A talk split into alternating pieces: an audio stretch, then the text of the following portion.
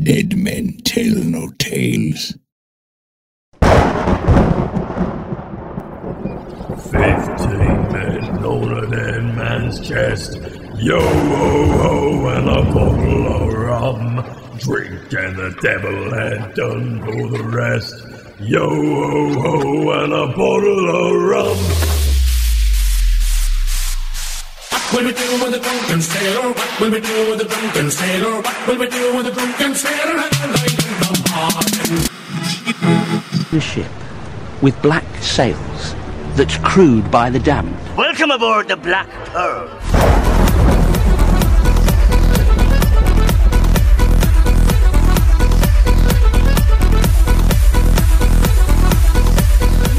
Welcome to the Black Pearl Show, a Pirates of the Caribbean podcast where we analyze, scrutinize, and plunder Pirates of the Caribbean films, and yes, the expanded universe. We dabble in history, stress the euphemisms, and strive to have a hell of a good swashbuckler time each and every week. That's what I have to say so far. Because I'm Scott Artist from ScottArtist.com. And I'm Heather Artist from BlackPearlShow.com.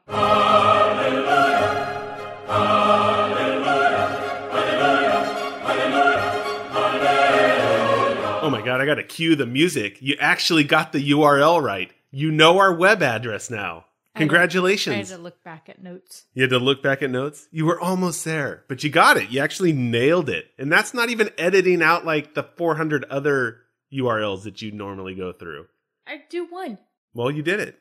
Congratulations. But man, just as I thought things were settling down a bit, just ramps right back up. Like the Dauntless is on my arse. Coming at me with guns ablazing. But nobody wants a ship on their butt. With cannons firing especially. Like I said, we stress the euphemisms. It's not pleasant. Anyways, I'm a bit tired of the excuses, if I do say so myself. But I was just hammered again this week. Firstly, we started this massive work project to recreate floodplain lost a century ago or so to help save endangered coho salmon in California, specifically Marin County. It's a huge undertaking with the removal of more than 13 million pounds of soil, dirt, to the layman like Heather.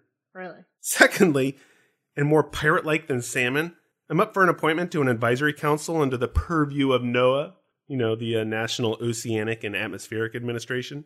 No guarantees. Keep my fingers crossed. But I'm being considered, and that would have, like, it, it had me involved as an advisory role for national marine sanctuaries, which sounds just pretty cool. Would that make you a real pirate? That's exactly right. Because as you know, a pirate's first love shall always be the sea. but yeah, so all that was happening this week, plus all this other work stuff that meant late nights and no pirate talk. Hey, you better be careful. If you, I mean, nobody can see you, but you're holding a Voldemort's wand to your neck. That's dangerous stuff right there. That's a side of what's actually happening in the studio. I- I'm actually projecting my voice. Oh, yeah, I think that was from the movie. But this isn't Harry Potter talk. Because as I was saying, there was no pirate talk, nothing. It was just late nights and work and getting things into the government and all that kind of stuff. Which, of course, is, shall I say, pure blasphemy. But pirates, pirate time. It's almost like we got to get the show officially started since we're on a big delay. Yeah, a big delay. I do apologize for that. But really, I could not find any time to squeeze it in. I really couldn't. So I During sleeping hours? yeah, during sleeping hours. But yeah, so for that, I apologize. And it was all my fault. I will take all the blame for this. and the people have been patiently waiting to hear the winner. I know. That is the other thing. It's like we were right on the cusp of this whole contest, and then all of a sudden we disappear. They're like, they just scammed us and ran off with the goods. Maybe we should make them wait until the end of this episode. Actually, that's is where I have it slotted, but you shouldn't have said anything. You let the cat out of the bag. Thanks for joining us, though, so we can get this show a rolling for season two, episode 100. I mean, if we're really being sticklers for the episode numbers I was talking about last time, today we are officially at 251. 251 freaking episodes about Pirates of the Caribbean.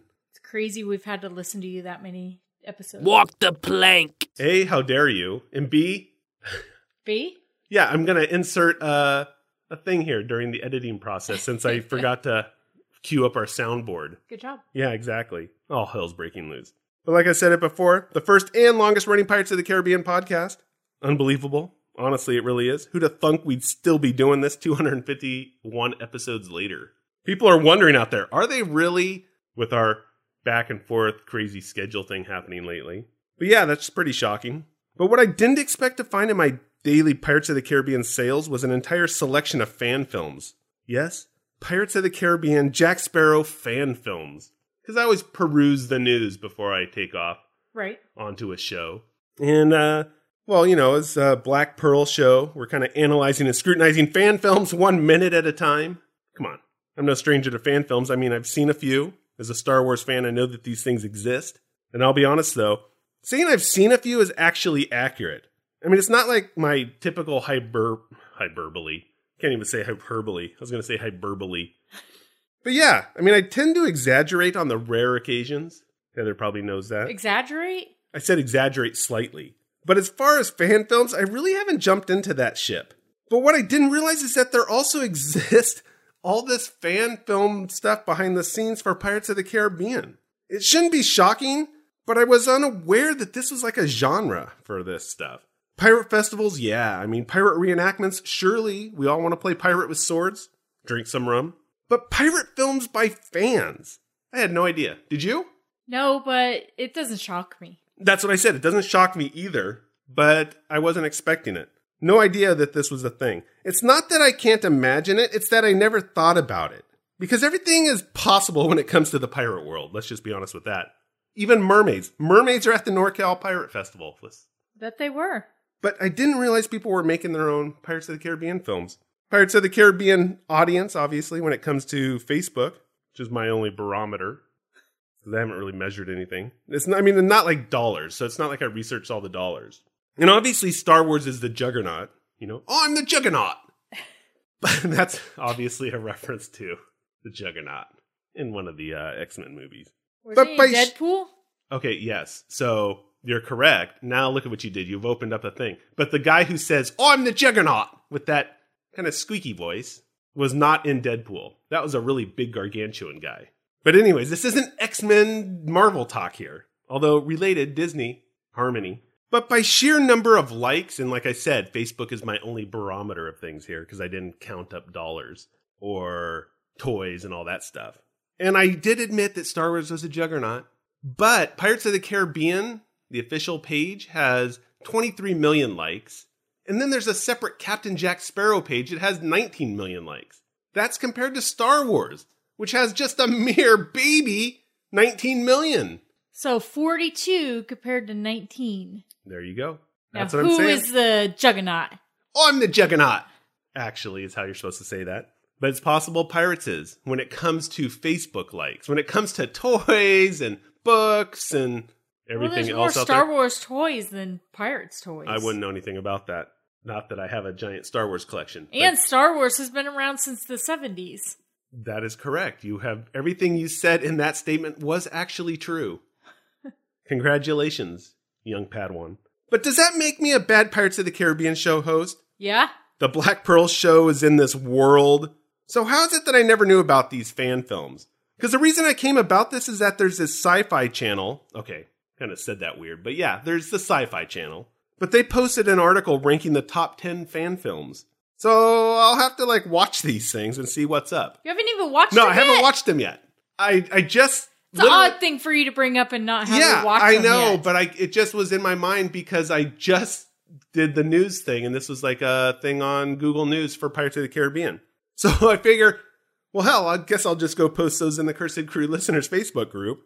Then everyone can comment away as desired, and then I can watch, Watch them them? and then comment as well later on. Yeah.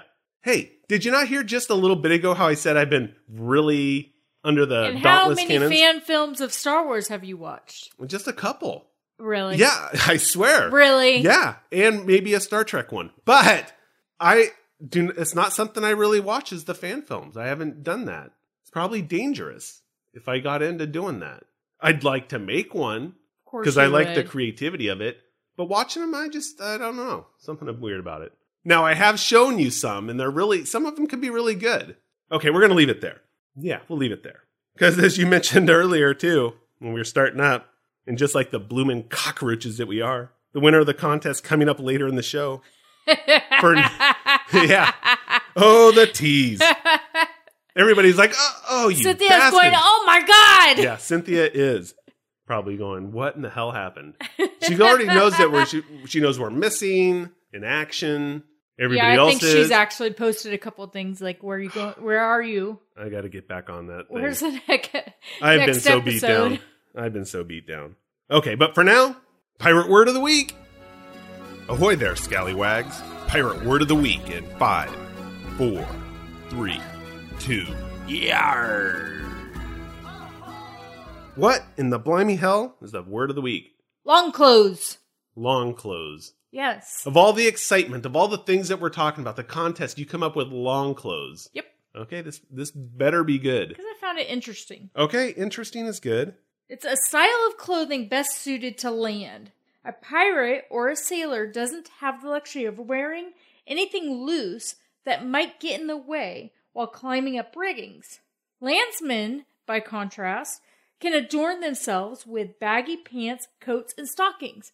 Now, all the pirates I've seen Yeah. have had baggy pants and baggy shirts on. They're on. not running around in leotards here. No. So does that even make sense? I don't know what's going on with that. Maybe baggy er clothes. Maybe people I in mean, the day seriously. were walking around almost in potato sacks. That's how baggy. I, I don't understand because they're wearing coats that are dangling and the pirates, I mean, and their pants aren't exactly tight. The captains are. and Let's their say that. shirts are all dangly. But not the I don't think the regular crewmen are, from what we saw. Not dangling like that. They're not all running around in coats. That's true. I think that But they all got like baggy arm sleeves. mm, puffy shirts. Yeah. Thank you, Seinfeld, for ever putting the pirate puffy shirt in there. You got a I mean, donation to the- an old scallywag. The puffy shirt is known to be pirate. That it is. So does it make sense? See Seinfeld episode The Puffy Shirt, and you'll get an idea of what people think of the puffy shirt and that you are a pirate. Didn't that season come with But I I don't want to be a pirate. Didn't that season DVD come with a little tiny puffy shirt? It did, actually. nice recall. Ah, the 1990s. Okay, that's good. Brought up some interesting thoughts. But yeah, I think that has to do more with captains and stuff wearing the big coats and stuff, but you don't see the regular sailor types, Okay. the everyday crewmen out there, all running around in giant Barbossa hats and jackets. that would get a little tiresome just climbing up and down with all that stuff. They're like, oh my god, this stuff is just too baggy. In the previous minute, Jack reassures Elizabeth Swann that his um, compass works. Yeah, Maybe. it points in the right direction. But why let the euphemisms die there when the minute continues? And let's not forget that everyone is sitting on that good old longboat. Jack is clutching his jar, and Pintel and Ragetti are discussing Davy Jones's Kraken. All in a Pirate's Day of metaphors, I say. Or Kraken. Or Kraken. It doesn't work as well with the euphemism. Minute 104 begins with Jack Sparrow having just come ashore on Isla Cruces and grabbed a shovel from the longboat. Says to Pintel and Ragetti as he's walking away, Guard the boat, mind the tide, and don't touch my dirt. The camera goes for the long shot, three figures walking on the sand in the distance.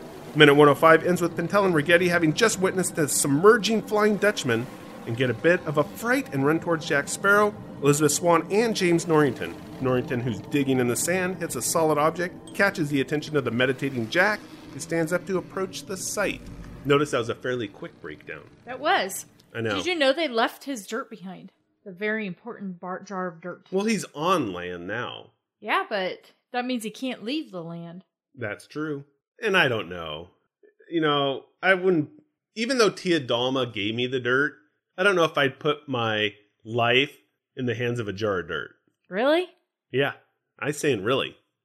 Not to say I wouldn't carry it around, but it's not like I wouldn't be a little nervous like he was when he was on the longboat going to shore clutching that jar. That longboat's awful small. That's what I'm saying. I might sprinkle some of that dirt on me. I don't know. It'd be like a wedding, you know, with the roses, the what is that? Usually a girl or boy, the uh shoot. What what is that called? Flower girl? Is that what it's called? Is that what it is? How come this is escaping me at this time? Is it that? Are you obvious? talking about the flower girl or the ring bearer? The flower girl, don't they like Okay. sprinkle Yeah. flower petal? Okay, there you go. Yeah. So like have a dirt girl that could sprinkle in front of the boat some of the dirt. You got to be careful you don't use it all though. But they don't have girls on the ship. That's true. That'd be bad luck. Exactly. Elizabeth is on there. It's bad luck enough. Yeah, she is. But I'm going to go out on a plank and say that Norrington steals the minute, or the minutes, I should say. Minute 104, especially, but almost. I mean, I say almost because the cinematography and music actually steal the scene. But Norrington is a close second. Because there's this dialogue. I mean, there's a bit of flirting between Jack and Elizabeth. I mean, maybe not flirting as much as the idea of Elizabeth torn between Jack and Will with that malfunctioning compass routine thing, right? Right. Jack gives her the nice ass metaphor, euphemism. Talk about you're sitting on it? yeah, because it's like, or what it wants most euphemism, right? Because she's Yes. like, ex, you know, beg your oh. pardon. Oh. Because she she says, yeah. does it point to what you want most? And he's like, oh yeah, it is. And she's like, are you kidding me? But what, should she really be, are you kidding me kind No. of thing? After she was just, now she's offended after what she just did on the ship Yeah. with him? Come on. Come on, lady. Exactly. How dare you? Oh, that's right. He was talking about the chest under the sand. That's right. See, all of us had dirty minds in the theater while watching it. If we were all prim and proper, we would have never got Thought that, that? to begin with. Yeah. But we were all Norrington. 10 years old. Huh? If we were all 10 years old. Exactly. Now, would a 10 year old get that? Is that Oh. humor for the adults or is that kid? Is that in the realm of children? You know, I'm not around many children, so I don't know. That's a good question. Not these days, I'm not. So I don't know, like, what is going on in their minds these days. Yeah. Or younger. Yeah. So, anyways, but Norrington, he's got the vibe of this disinterested, I'm the cool guy. I'm just doing this because I have a bigger plan. I'm biding my time until I make my move thing. Because he nails that feeling. He's got that eye roll persona down. The downtrodden Norrington. Kind of like him. She's kind of, he's just wondering why she's not flirting with him. No, I think they're I think they're kind of at odds with each other. Unless he's playing hard to get. Oh, yeah, he is. But it's such a 180 from who he was in the Black Pearl. Oh, yeah. I mean, although it, and that I'm, you know, I kind of get this. He always had this better than you thing that was always with him. Better than now? Yeah, better than thou. But when he ignored or eye rolled his Commodore Norrington, it didn't have that same feeling as when he's just uh, the disheveled Mister. No. kind of look gives him that you know it's, it's almost like he gets that grit with this speaking of uh playing mr norrington there i have a list for today a list of my favorite things in this minute These or are these a minutes few of my favorite things. thank you for that but are you ready for the list Yes. okay here we go jack and the classic peter pan pose he has that distinguished pirate Oh, stance going on yeah. it's classic it's almost classic disney works really well with him striking a pose. You know, a Vogue thing here. Him and Madonna. Thank you for doing Vogue in the studio here. Burn my eyes out. Walk out. like an Egyptian. What, what? Where does that even come from?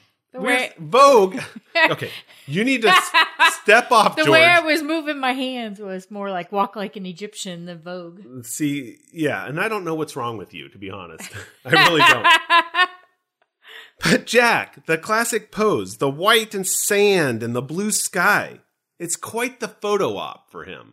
Really is a great shot. Much like the first pose, uh, the the first pose we ever seen him in. when he's on the Jolly Mon sailing Yes. in. It is kind of a callback to that, yeah. Definitely a Peter Pan kind of thing. I don't know. There's there's a lot of references to it. So that was on my list of favorite things. Which it's is more also- like Captain Hook, not Peter Pan, though. Yeah, that's true. Kinda. But Peter Pan's the one who kind of does that pose though. Yeah. So don't call me out on that. But it also gives like Elizabeth that opportunity to reflect like, oh, maybe I really do like this guy. He's looking pretty uh dashing right there with the blue sky and the white sand and his Peter Pan pose. And of course there's Norrington, I already mentioned him. Steals these minutes. Told you why I like it. The disheveled, gritty Mr. Norrington now. Another one on my list is the Flying Dutchman submerging shot. Because the camera appears to have that mounted on the mast feel to it. This computer generated stuff gets a bit clunky in that the high definition viewing devices these days. And yeah, it was made in 2006 with, dare I say, 2006 technology. oh, the dark ages. Anyways, as the water consumes the lens, it gets that animated look a bit. But other than that, I think it's pretty solid still.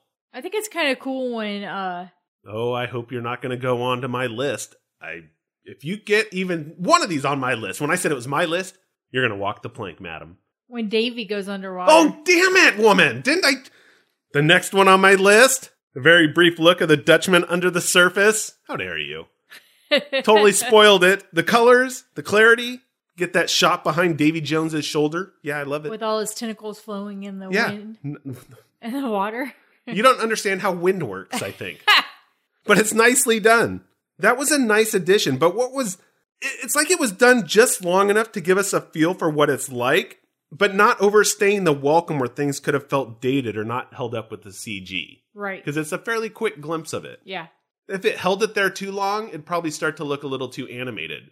Mm-hmm. Little bed knobs and broomsticks action, maybe. Probably. Another one on my list before you jump to it. Jack whistling at Norrington like he's a dog.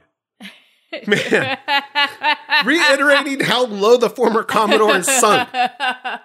Jack actually gives us a come here, Norrington. Good boy. You know, sit, Ubu, sit. Good dog.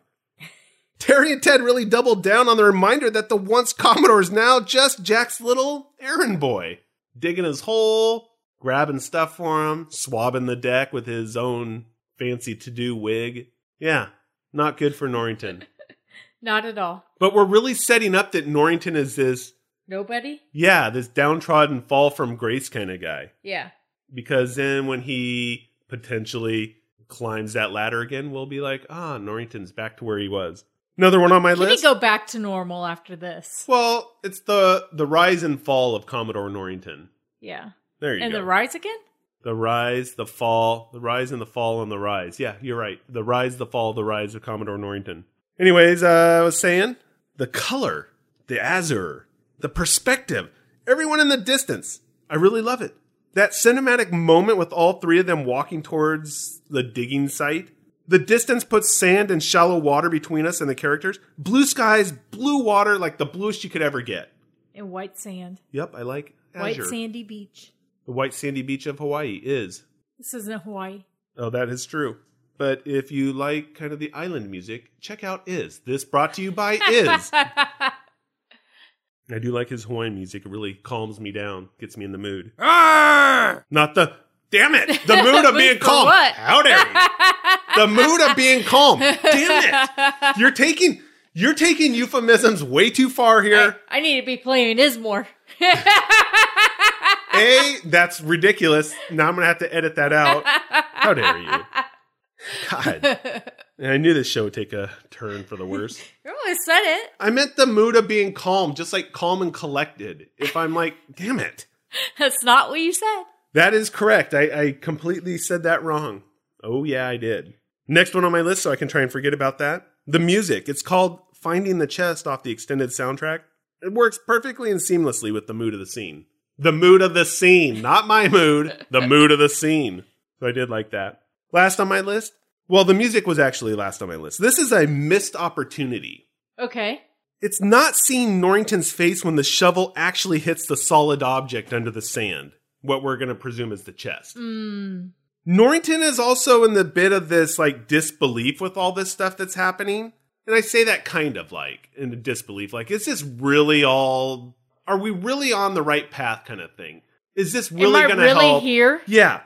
Am I really doing this? Yeah, and that's what I think. Because I wanted that look of, holy Shiite, There's it's all true. yeah. Did Jack's crazy compass just actually lead us to an island and the location of something buried in the sand? That's what I'm saying. Because, yeah, it did Norrington. That's exactly what happened. Yet we don't get the payoff. We don't see him. Well, we don't see him during like this entire time. He, or I should say, he's doing the entire time this thing of being half assed, you know? I'm just tagging along with my own plan Yeah. really just irritated, annoyed to be here, annoyed that his life has gone this direction. But we don't get that realization that this may be all coming together. When we get Sparrow, I mean, Jack gets surprised instead. We see him like waking up out of the meditation. But Norrington, we don't even see that. No. The camera turns, we get like a back of his head. We can see turn his head. I know that there's a look of shock there. How we dare you. Gore, for editing that out? I know you captured it, you bastard. He caught it. You know he did. Yeah. That was caught by another camera angle, but that bastard didn't do it. That was a missed opportunity. You heard it here first. Johnny's missed was more important. No, not in this thing. Norrington stole the whole scene. Jack could have been shown getting up, but I wanted to see Norrington's face when he actually hits Pater, let's say. Damn it. That got me a little riled. I, it sounds like it. I really did. I was expecting that. And I was, I almost was sitting there thinking, is there a way that we could rotate the camera right now? Because I want to imagine Norrington's face looks like. But no, I didn't get that. Yeah, it was a bummer. That was my list then. It was a list plus a missed opportunity. It's almost like, what was that? The penny saver from way back, if they even still make those. Wasn't there like misconnections or whatever the hell that was? I Penny saw- saver. Yeah, Yeah, it was like the, uh, oh, maybe. I was I was Oh! getting coffee and I saw you also getting Yeah. coffee. Give me a shout. Yeah, You know? that's been in TV shows too, though. That's true, but I think that was actually a thing. Yeah, I believe it was actually a thing. Okay, I, I'll admit, I submitted one once. it was like the last few pages of the. don't- I, think it was a penny saver or something. the only one I submitted is like, I was the pirate on the street corner, and you walked by and said R, misconnection. That was just the other day, actually. So that was something I had to admit to you. That no, was- yours was. I seen you in that pet short pet shop window. Why bring reality into this? Now, now, now you've just hurt my feelings. You've, these are these memories are With the now puppies jumping all over your head. these memories. Th- those are deep scars now. Now I have to relive that for the rest of the day. Oh my god! It's like Norrington. Where have things gone in my life? okay, I can't stop looking at an enemy mouth. You're jumping all the way there. Okay, go for it. Yeah. All right. When we're, We're all over the we're- When um David Jones is talking, I just can't stop looking at the guy's mouth. It's so weird looking. Well, a nobody can see you putting your fingers to your mouth, wiggling them. So yeah, he has like an anemone mouth thing going on, which would be very difficult to eat. That poor fella has to filter feed out of the air or when he's underwater. yeah, That's that's not good. that's a big body to filter feed. well, for. he's not. I guess filter feed is a wrong word. Kind of filter feed because they is catching debris on the tentacles. Which, if you recall from previous episodes, I think when we had our we had a run of talking about different types of cells and cell biology. The nematocyst. There you go. It was part of uh, you know, like with jellyfish and things. They have these really cool nematocysts that like shoot out little harpoons. Anyways, you can revisit that intriguing episode when we talk about cell biology and marine biology. Did you have anything else on anemone mouth? no Because I wanted to talk about Pintel and Ragetti. I really do have a few things to say about them. the circus clowns. Yeah, it's nothing negative, and it's all good. Okay, well, maybe one is calling something into question. Because I kind of got the sense that they were a bit shocked by seeing the Dutchman submerge in the water. Okay, is that what was going on with them? Or is it more that they were actually disturbed at seeing the Flying Dutchman in person? I think they were disturbed. By seeing a ship go underwater or seeing that that was the Dutchman? The That's what I'm not. Okay, so it wasn't the underwater. It wasn't Because the, these guys are the major superstitious. the major superstitious. These guys are major superstitious. Okay. Okay. And they see the Dutchman. They know what this ship looks like or should look like.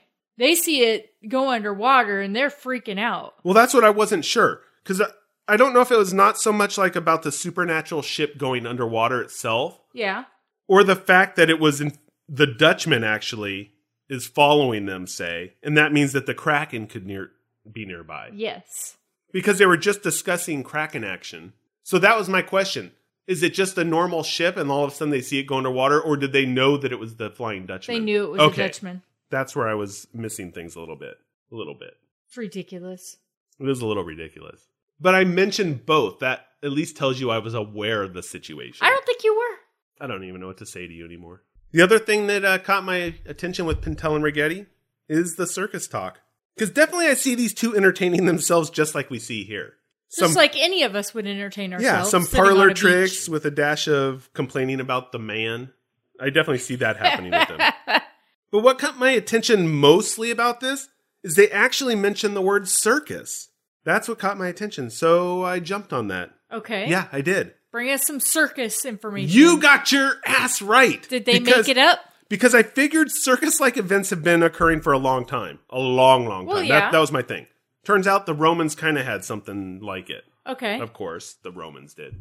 But the modern circus, kind of the modern circus that they're talking about, That's what I was thinking about, not like Roman circus stuff. Because the origin of the modern circus has been attributed to Philip Astley, who was born 1742 in Newcastle under Lyme, England. He became a cavalry officer who set up the first modern amphitheater for the display of horse riding tricks in Lambeth, London on April 4th, 1768. And Astley didn't originate trick horse riding, okay? Other people. did. Okay. He's just uh He, He set was up like- an arena for yeah, it. he was the first to introduce like the the ring thing, you know, the the circus rings. Other people had done acrobatics and that stuff. Yeah. But he was the first to create a space where all these acts were brought together to perform the show. Okay. He's like the ring master, the ring creator. One ring to rule them all. Astley rode in a circle rather than a straight line as his rivals did, and thus changed on the format of performing in a circle. Astley performed stunts in a 42 foot diameter ring, which is the standard size used by circuses ever since. Oh wow. And he referred to the performance arena as a circle, and then as the building was an amphitheater, but these were to later be known as Circus. a circus, yeah. So in 1770, Astley hired acrobats, tightrope walkers, jugglers, and a clown to fill the pauses between acts. huh. So it kind of fits the Pirates of the Caribbean timeline. I'm going to say so in that general vicinity. Yeah. So I'm not going to call foul on this. but it was a new experience. Pintel and Ragetti did not necessarily invent the circus. Oh, is that what is that what we're going with? Is that they're actually inventing? No, so they didn't. Yeah, they didn't invent the circus or the acts or anything like that. And you know, if we really drill into it, they probably hadn't seen one. They probably wouldn't know about it, and they probably wouldn't have heard of the word. But because the timeline, I think, is a bit earlier on in Pirates of the Caribbean, we're, we're going to let it slide. Because as I was saying, the term circus actually came about.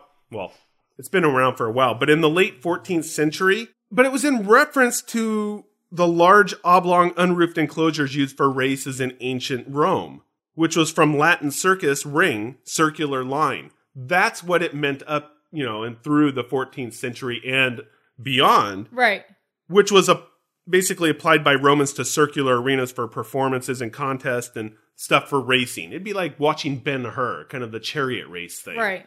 that was kind of a circus deal. But once this Astley guy did his thing, circus then took on the modern meaning and then the reference. Okay. So that's what I'm saying. But I'm going to give it to him. Circus Afro. Madagascar. That's all I'm now thinking about is a zebra singing about the circus. Afro. And I can't think of the words, even though they're like very minimal words. It's like circus afro, circus afro, or something. But we don't, we don't, I think we've talked about that before We on the show. Damn it, we can't bring it up. We're already repeating ourselves. We also have Jack meditating on the beach while Norrington is doing all the work. He's got his fingers in the mudra. You actually looked that up? You bet your Afro circus I did. You bet. And it's weird the things that I will drill down on in a minute for some reason. But the intention of the Gyan Mudra is to improve your concentration and sharpen your memory. Try holding this mudra while meditating for insight into your life or a specific issue. And it's performed by touching your index fingertip to the tip of your thumb while holding your other three fingers straight. So Jack is trying to get a bit of insight into his life while he's sitting here. He's trying to get a bit of is she right for me or is she not? That's what I'm talking about. shall I give up the pirate life for the woman or shall I keep the pirate life? I don't know if he's going that far. Oh, he's no? like, can I give it up for 10 minutes? then come back to it. But this is this is like really on point with all this stuff because the continued theme is this bit of confusion and we mentioned it a little bit earlier. Kind of things are lost. Which direction is he and Elizabeth going to take for their life paths, let's say? We talk about it constantly as it keeps popping up. So I don't want to deep dive into it again, but I'm going to point it out when it comes up, just like now. But unfortunately, this is all colored for me since after seeing American Pie, that guy who has the hots for Stifler's mom, all tantric, meditates for that sexual suppression. Because now I think of poor Jack getting the runaround from Ms. Elizabeth and, you know, the tease. He's all backed up. The guy is all backed up right now. I mean, I see him in the midst of meditating and I think of Stifler's mom and all hell breaks loose. Because now I feel bad for Jack. That movie has tainted me. Tainted, I say. It's like tainted love. But that's what came to my mind. He's sitting there meditating after Elizabeth teased him and all this. That is just not good. Poor Jack. That's what American Pie has done to me. He's getting ready. Yeah. But you may not know that meditation is in fact older than American Pie 2 and Pirates of the Caribbean. Some of the earliest references to meditation are found in the Hindu Vedas of India. There's this dude with the last name Wilson because now I forgot what his uh, first name was. And he translated the most famous Vedic mantra. And he translated the most famous Vedic mantra, Gayatri. And A, pronunciation is not my strong suit on this. So bite your tongues out there if I'm wrong. And here it goes. As we meditate, and I already saw it, I already messed it up. We meditate on that desirable light of the divine Savitri, who influences our pious rites. There. That is the most famous Vedic mantra. oh, really? Yeah. Around the 6th to the 5th centuries BCE, other forms of meditation developed via Confucianism, Taoism in China, as well as Hinduism, Jainism, and early Buddhism in Nepal and India. But in the Roman Empire by 20 BCE, Philo of Alexandria had written on some form of spiritual exercises involving attention and concentration, and by the third century, Plotinus had developed meditative techniques. So, meditation. Huh. Let's just say old. We'll just put the stamp of old on that. It's antique. There we go. Antique. Antique. You know where we're at actually right now? Where are all these characters? How much have you actually done? A, are you even here today? Morta de la Cruza. I don't even know. So ridiculous. It's like you combined this movie with Black Pearl. You're like, uh, I'm going to cross my fingers and throw in a bunch of Spanish kind of words that I think I know. Isla Cruces. Isla Cruces. You could say it both ways. well, I got the end part right. No, you kind of did. So we're on Isla Cruces in these minutes. But given a bit of legend and what comes later in the minutes, I'm just going to leave it there for now. I'm not going to really get into the other stuff. So no fancy descriptions of the island in regards to Pirates of the Caribbean lore. But My I will. one question What? about the island: What? Are there cannibals on it? I sure hope not. Because we spent like, what, 20, 21 minutes on that? Man, like that was a long time. Now imagine if we were doing one episode at that time per week, just a couple of minutes. That'd be weeks upon weeks of doing it. That wouldn't have been good. But I will say that this little island getaway was filmed on Exuma, Montezuma? not Montezuma, Exuma, a district of the Bahamas, which is actually consisting of over 365 islands that are also called cays. Maybe I'll touch on that in a second. But since we got to see Sparrow, Swann, Norrington, you know, And Getty. the three amigos, walk the White Cay, I thought, hell, what other pirates have also done so? Who else has walked those white sandy beaches besides Of Is in the song? Turns out Exuma has a long history, and parts of it are maybe a little dark. But its history of piracy is both, let's just say, dangerous and thrilling. Because there's a reason they filmed Pirates of the Caribbean here. Because many famous real life pirates in history sailed the seas of Exuma, and there are even rumors of buried treasure on the islands. So here are some of the pirates that once walked the sandy beaches. At the peak of the pirate era in the mid 1600s, I'm going to hold a second here. Got a lot of history kind of stuff going on this time. That you do. That's interesting. I was doing some of the history and I think I was talking about it, so it must have been a subconscious thing to start doing it. Not just talking about stuff that's coming up in the minute, but now I got like pirate stuff too. So it's history and pirate history. It's amazing. Yeah, people are here for that now. Kind of.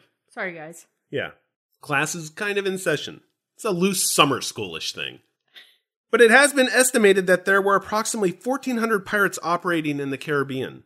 And the key location for this black market trading by pirates was Nassau. It was Nassau. Why did I, why couldn't I say that the first time? I have no clue. That was weird. But anyways, most pirates were said to have their own secret shelter out of sight of the authorities where they could safely repair their ships and get some uh, R&R.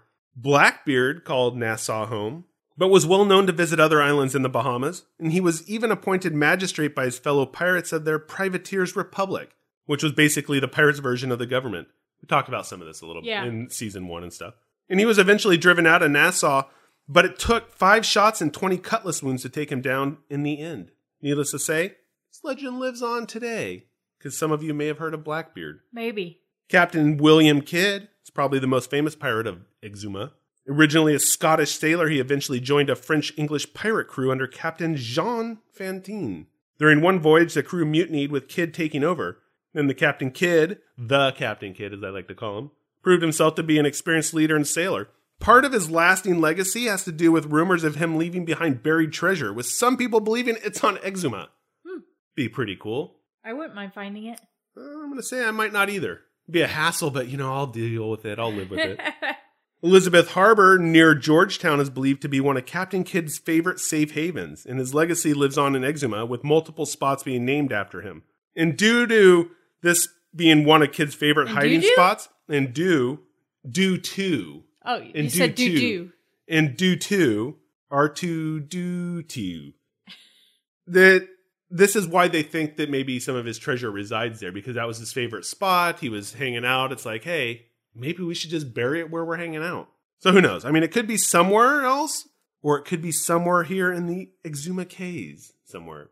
Anne Bonny and Mary Reed are the two most famous female pirates, although they were known to dress up as men at times, Elizabeth style. They were known for their short fuses and hot tempers, Heather style, that made them just as fierce as the men they fought alongside. Hmm. Both women worked with Calico Jack ship, or on Calico Jack ship, kind of the uh, black sails thing, Yeah. loosely. A lot of that. this is Black Sails stuff. Yeah, that is true. It's like that show's about pirates, something. Maybe. Yeah. Unfortunately, they were both eventually caught as women because they were disguised as men, and they claimed to be pregnant, which delayed their hanging. And Mary eventually died of a fever in prison, but Anne gave birth to a baby and was later reprieved. She disappeared and was never heard of again. Hmm. With the baby or without? That's a good question. What if she ended up dressing like a man and then dressed the baby as the opposite sex or as a baby pirate? Nobody would see that coming. No. Calico Jack, born Jack Rackham, see black sails again, was well known for his iconic striped trousers and coat he always wore. He overthrew Charles Vane. This is all black sail stuff. yeah. here. Another well known pirate after Vane failed to attack a French man of war. Calico Jack later met Anne Bonny on New Providence, who left her husband and joined his crew. Calico Jack has a unique legacy, though, as he's not so much remembered for being a great fighter, a good captain, or even being a, a wealthy gentleman.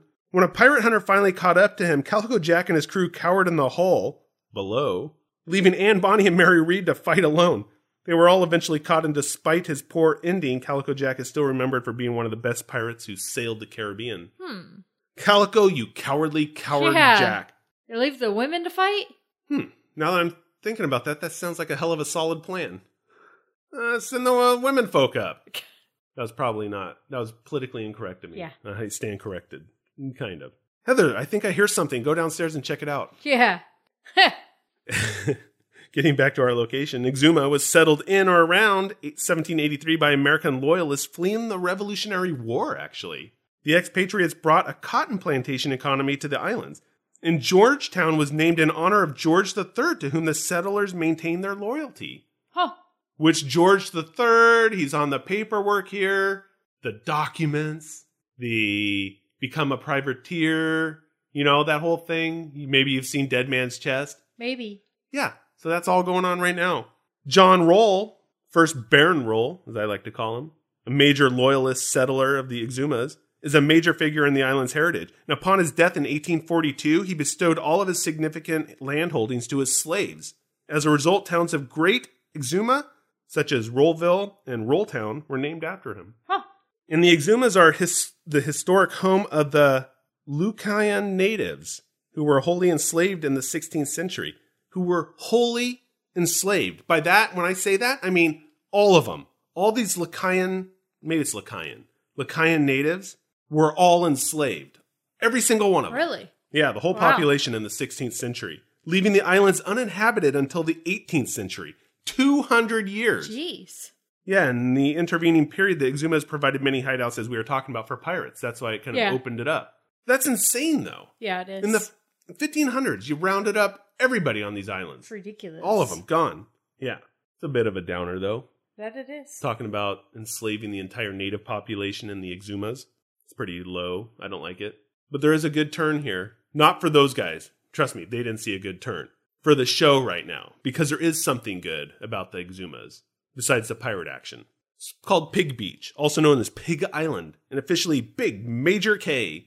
It's an uninhabited island located in the Bahamas, like I'm talking about here we are, The island takes its official name from the fact that it is populated by a colony of feral pigs that live on the island and in the surrounding shallow waters. Huh. Yeah, In the water? in the shallows, let's say. The pigs are said to have been dropped off on Big Major Cay by a group of sailors who wanted to come back and cook them. The sailors, though, never returned. The pigs survived on excess food dumped from passing ships. Wow. And then one other legend has it that the pigs were survivors of a shipwreck and managed to swim to shore, while another lore claims that the pigs had escaped from a nearby islet. Others suggest that the pigs were part of a business scheme to attract tourists to the Bahamas. Oh, you got to go to the Bahamas to Like see the pigs pigs. yeah. Gotta go Kauai Oh. see the chickens? We yeah, exactly. We can't. uh There's no way to see pigs on the mainland. Uh, let's go to the Bahamas. You know. And the pigs are now fed by locals and tourists, and the island is unofficially known as Pig Beach by the locals. Huh. And if you actually go look for it, you can see pigs swimming around in the water. Seriously? Yeah, Well, that's awesome. just uh, hanging out. Go to look at the Pig Island, Pig Beach. You'll see, yeah, pigs will get hot and they got to take a dip. And you know they're just waiting for the tourists to come in. Oh my God, what are they going to bring us this time? It's a whole probably. they swim out to the boats. Maybe that's what they're doing. Like, hell, look at these guys are waiting on the beach. I'm going to the source. Because what are you going to do? If you see a pig swimming around, you're going to throw it some food. Well, of course. There you go. Since we're still talking about the island here, David Copperfield, famed, I was going to say musician, but magician, has a private island out there. In 2006, he paid $50 million for 11 Bahamian islands, including Musha Cay, where he spends about 10 weeks a year at a compound he built there. Wow. And there's a reason I'm bringing this up because you're going to like it. But I'm going to get to that in a second because it has to do with animals again. Because there's an outdoor movie theater, a 10,000 square foot main house, and nearly two kilometer sandbar that can be explored during low tide. Okay, but Yeah. here's here's why I really bring this up in bringing this to you. Copperfield staff have bred macaws that are trained to pick up flotsam and jetsam that have washed ashore, and then they deposit it in receptacles. Well, that's pretty awesome. Put it in the trash can. Wow. Yeah, Musha Cay, huh? They keep the island clean. Yeah, you got a janitorial macaws. That's pretty cool. That it is. And this location, Musha Cay, is actually uh it's not just like David Copperfield or for this movie thing, but it's actually had weddings of Google co-founder Sergey Brin, a couple of Pirates of the Caribbean wedding folks as well. Oh, really? Penelope Cruz on Stranger Tides. Yeah, she does uh she's a let's just without spoiling too much, Blackbeard's daughter. There you go. And Javier Bardem. Oh, really? Yeah, our good old Salazar. Been married out there. So there you go. Oh, and I guess I should say Johnny Depp when he was making the the got film. out there? Well, and I haven't looked lately, but he, you know, being out there, I'm sure that you just fall in love with the place, Yeah. especially when you're out there filming Pirates of the Caribbeans for quite a while. But he bought Little Halls Pond Cay in 2004.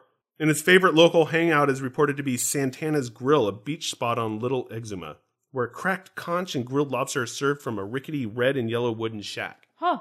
Very cool. But given all his money troubles and everything since You 2004, bring that up. I don't know if he still owns it. I, I don't know. I didn't look, but I just thought he had at one point and it has a tie-in. So there you go. It's Kind of what I got. Yeah. So that that let's just say that wraps up Island Chatter. We'll call that segment Island Chatter. post post naming it, but not really giving it a theme song because it mm, doubt it'll come up again. But that was stuff that I found interesting. Let's just say while checking out the Bahamas. Very cool. There you go. I have one more question for you. Thanks for announcing it. Now I'm prepared. Welcome. Oh, It's like a pop quiz, but without the pop. So It's a quiz. How does Will go underwater with the Flying Dutchman? That's a good question. I completely forgot about that. You forgot about Will, didn't you? I did forget about Will. I think they wanted everybody to forget about Uh huh. Will. What is Will doing? Because he can't go underwater like that. Well, he can. He's not one of them.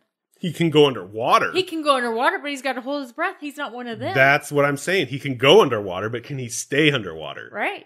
I forgot about that part. And can he take that force of going underwater like that? That's a lot of force Right. to hold on to, unless he's tucked right into the mouth of the ship there. Okay. pushed if he's it. tucked against in that mouth, he's still got all that force of water coming in on him. yeah, it would be like It know, gets squished in his there. cheeks are Yeah. flattened out. That's a good question. How long are they underwater, and how does Will do that? Because we don't really see where Will is or when he Right. pops up. So I guess that's going to be future minutes. But that is something we should put a pin in and have to discuss when it comes back up or we see Will and all that kind of stuff. Put a pin in that one. I will. But that's a very good question. Yeah. I completely You didn't forgot. even think about Will. Now, now I think that I needed to add a missed opportunity to my list. So I had the one about Norrington, but the other one is kind of wanted to see Will Where now Will?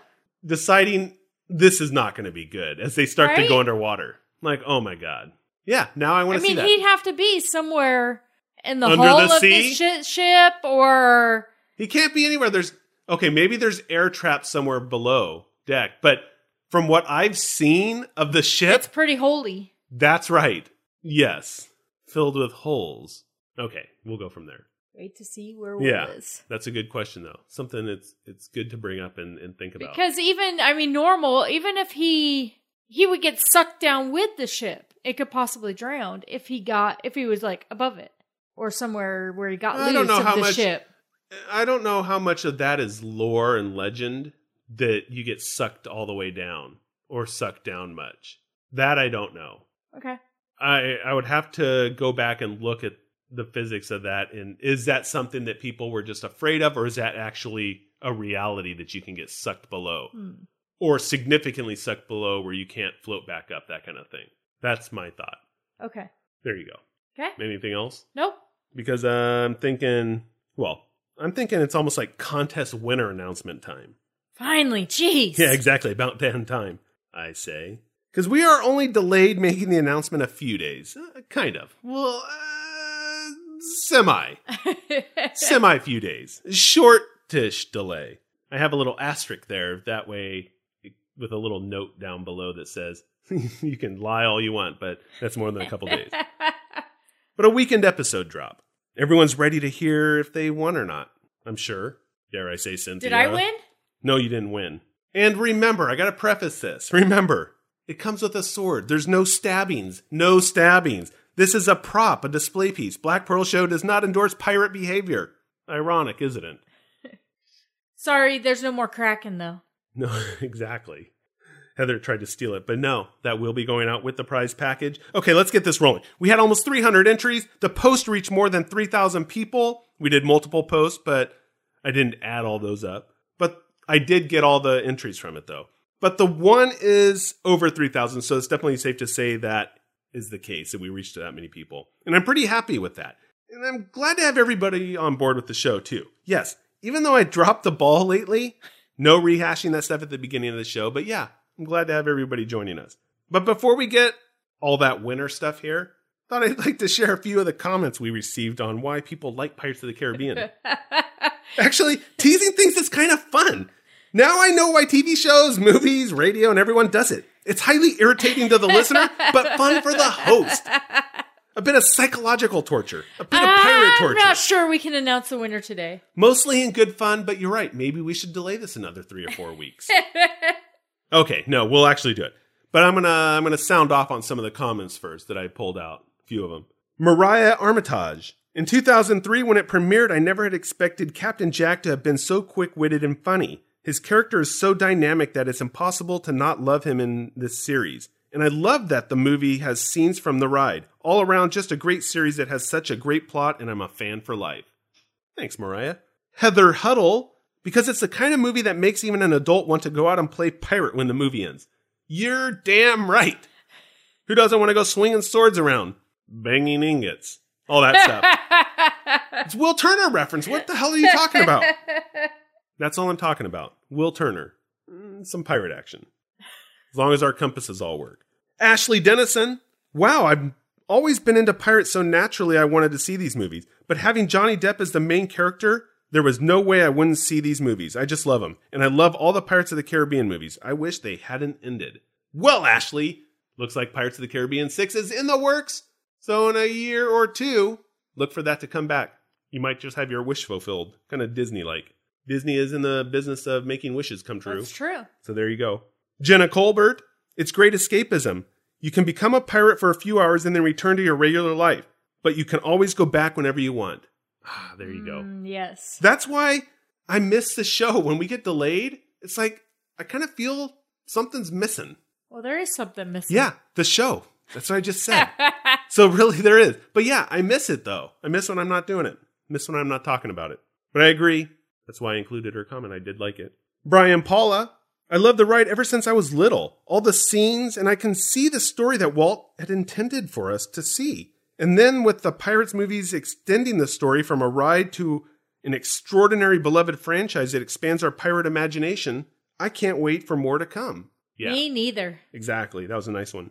Daniel T. Hoisington. Ah! MacArthur. I'm sorry, Daniel. I just slaughtered your name. God, really bad. How dare you? Dang it. You know, and he's an avid listener. He's a contributor, movies So by minute ridiculous. aficionado. Yeah, I, I, I slayed it. That's my bad on that. Anyways, he says, I love the movies for the beautiful locations and the great action scenes. Also love the soundtracks. Yeah. Great soundtracks. I love the scenes too. That's why I was talking about some of the locations. The cinematography is good. The yeah. Underwater shots. We are there with you, Daniel. Colleen. Oh my god. I apologize in advance there, Colleen. Colleen Negrete Kartak. I hope I'm at least in the vicinity that you go, maybe that's me. Anyway, she uh, says the Pirates of the Caribbean movies give me a thrill, full of fun and enjoyable caricatures. They bring me into a dream world to escape into for a few hours. Exactly. Yep. Cynthia Ann Hurt. I like the Pirates of the Caribbean movie franchise because they let us escape the ordinary, wrap us up in a good tale of yonder years, and let us dream that we too can take charge of our life and pursue our passions. Epic in scale, but down to earth, so we all can relate. It's a pirate's life for me, mate. Ah, Cynthia, ain't that the truth? It Yep. really is. And I think that's what is so crazy thrilling about the pirate stuff is because it, it brings you, it's not like focusing in on the craziness of the times, you know, the diseases, the smells. I mean, okay, there's some of that, but it's like a good part of it. It's the romanticized version of that time and pirates. Yeah. So that's what makes it fun. Yeah, that's what I have to say. But the winner, are we ready for the actual winner now? Who's the winner? Oh, sorry. Time ran out. You're not going to let that go, are you? You're going to keep trying to extend it. Yep.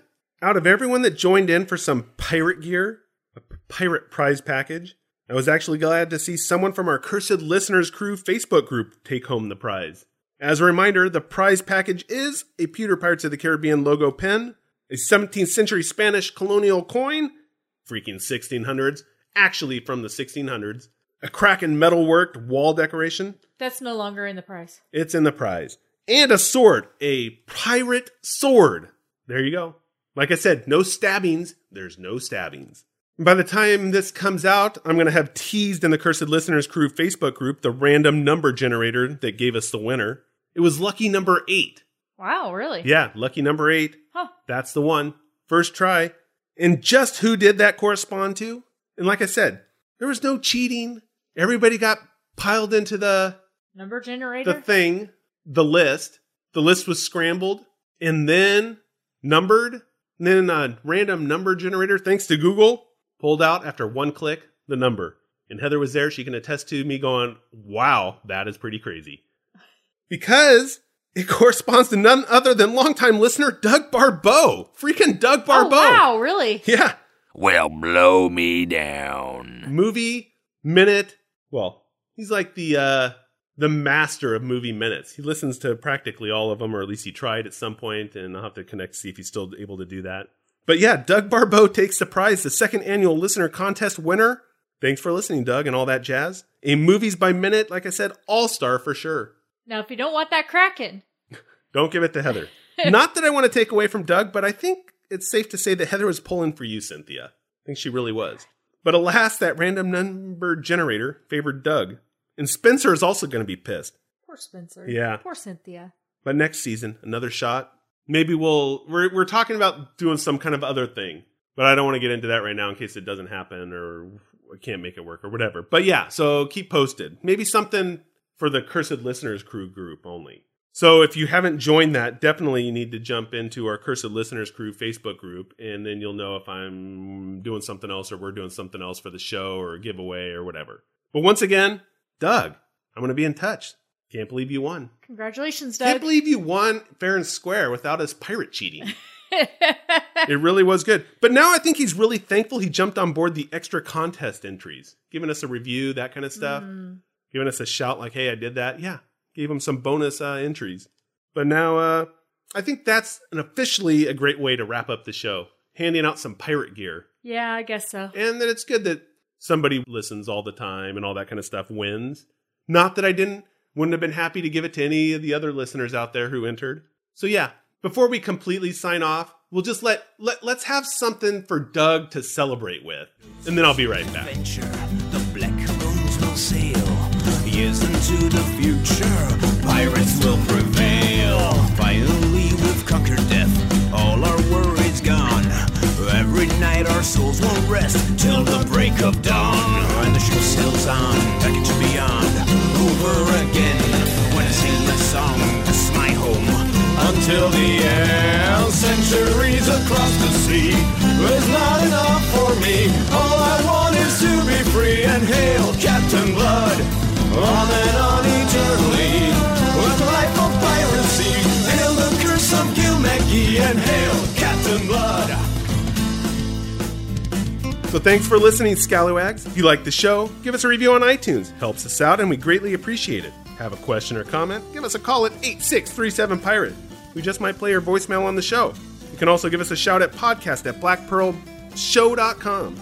And don't forget to join the post-episode brawls on Facebook, our Facebook listeners group, and on Twitter. If you're interested in best of clips, you can sometimes find me on SoundCloud. Rarely, but needs to happen at some point. All the links are on blackpearlshow.com. It is that easy. We'll be back next week, most likely. That's the plan. It's on the docket, but we are pirates. So technically, that is what's on schedule. Or should I say next week or this week? We'll be back This uh, week. later again this week. That's it. It's later again this week with another episode of the Black Pearl Show.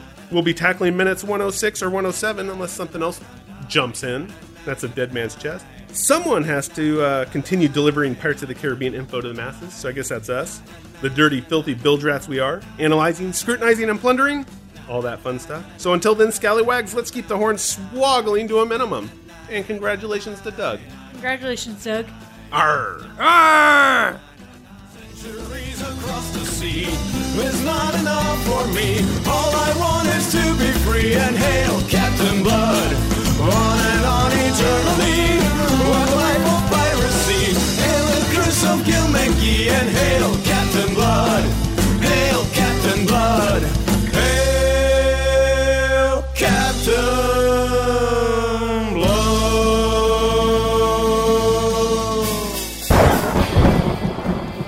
Listening to the Black Pearl Show, and we appreciate it, Scallywags. Pirates don't need no stinking disclaimers, but just for fun, I think all you dirty, filthy bildrats know that Disney and Bruckheimer Films have no affiliation with us at all, and we have none with those bloomin' cockroaches. We talk about Pirates of the Caribbean, which is their property, and all that other fun stuff. But I think it's obvious what's ours and what's theirs. There's no need to blur the lines or stir up a bloody rum filled sweat. As for the music, that's with permission or licensed under Creative Commons. So let's give a shout out to Ross Bugden, Six Nail Coffin, and Tommy Wynn. The rest, well, that's just me. Oh, maybe Heather. Yo